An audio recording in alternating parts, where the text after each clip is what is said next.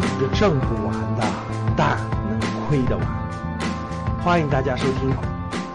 如果是以千万人民币作为门槛的话，因为在中国呢，绝大部分城市吧，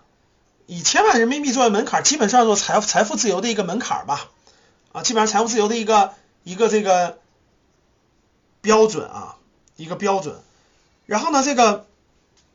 以千万人民币作为门槛，高净值人群呢，主要是这四类构成的。第一个就是企业家，啊，第一个就是企业家。所以大家看，企业家是，待会儿我让大家看一下比例啊。企业家就是以企业资产为主要财富，就是他是做企业的，大部分是中小企业家啊，因为大企业太难了，大家知道。他是以企业资产为主要财富，是我国民营经济的领头羊，这就是企业家。第二类是精领人群，特别是最近这些年啊，互联以互联网、以科技公司为主的上市之后，这个精领人群都有股权期权了。这股权期权呢，它这个这个上市之后呢，变现的比例都非常大，所以现在精领人群呢，它有工资，有高额的奖金，有股权期权的变现，所以呢，大型企业的高管他们的财富主要是通过公司股权呀、高额的年薪啊、奖金啊、企业分红啊得到的。第三个就是职业股民，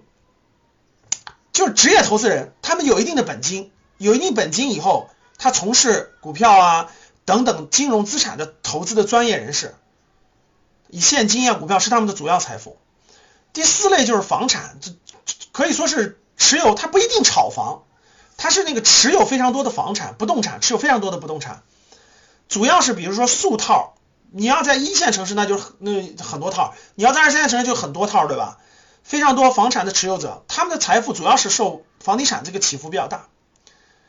这四类人其实囊括了千万级以上人群的绝大部分比例，各位，绝大部分比例。所以大家看，我们先，我我通过这个呢，我让大家看第二个这个比例关系。为什么我说不创业必投资？咱们先了解它这个比例关系啊。咱们看这个这个报告是呃二零一八年。招商银行的个人财富这个报告的数据，大家看一下啊，企业主的比例是在百分之六十，就是千万级人群以上啊，整个就是获得了财富的人，他是通过什么途径获得财富的？他的财富是一个什么样的这个这个比例和这个概念？我们看，这是二零一八年的招商银行的这个呃个人财富的这个报告，那最近今年又发布了，跟这个有一点变化，待会儿我给你讲一下哪儿变化最大啊。企业主的比例是占到百分之六十，其实百分之六十五左右啊。企业的拥有者这部分人大概百分之六十到百分之七十，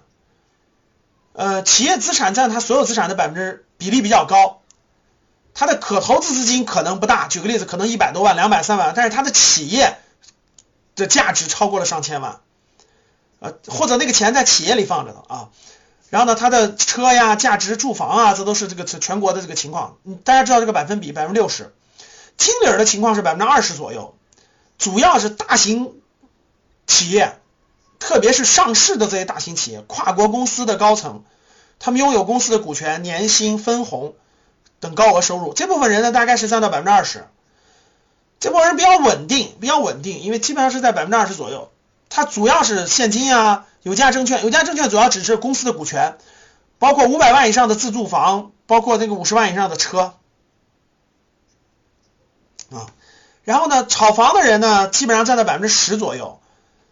这是二零一八年啊，炒房主要是他赶上了过去二十年房地产高速成长的阶段，所以他拥有数套房产。这部分人呢，大概占到百分之十。大家看啊，这个数据呢，比上年减少了五个百分点。在二零哦呃，各位，这个数据是二，我说错了，这个数据是二零一九年的数据，二零一九年数据啊，在二零一七年的数据。一八年的数据，这个地方炒房者是百分之十五，就我给大家放的是最新数据啊，不是以前的数据，是最新数据。以前这个炒房者的比例是百分之十五，能占到百分之十五。我记得我以前给格局学员预测，我就说是这个比例会下降，这个比例会下降啊。然后呢，这个房产投资占到他总财富的百分之八十，就他比如说持有一个这个呃大的这个这个上千平米的商场啊。或持有多套的这个不动产啊，一线城市的不动产或者商铺，或者商铺，嗯，这种人是占到百分之十，以前十五啊，最近这五年已经下降了五个百分点了。我想我想让大家思考一下，为什么下降了？而且我问一个问题：十年之后，这个比例会下降到多少？认真提高啊！然后呢，再往下呢，就是这个职业股民，职业股民就职业的投证券投资人，他们从事金融投资的专业人士，现金级股券占到财富的百分之三十以上。职业股民平均拥有四百五十万的自住房，对吧？两百万以上投资房产，包括家族房产、汽车，这部分人群呢的比例其实是上升的。一一七年、一八年的数字，各位听好了，炒房者是百分之十五，职业投资人是百分之五。这五年呢，过去这五年，从二零一五年到二零二零年，职业股民投资人是增加了百分之五，然后呢，炒房者下降了百分之五，其他两个几乎没有太大变化。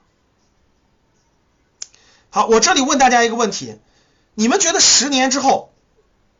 你们觉得十年之后这个比例会是什么样的？大家可以在底下给我敲一下啊。今天的节目就到这里吧。如果你想系统学习财商知识，提升自己的理财能力，领取免费学习的课件，请添加班主任。我们下期见。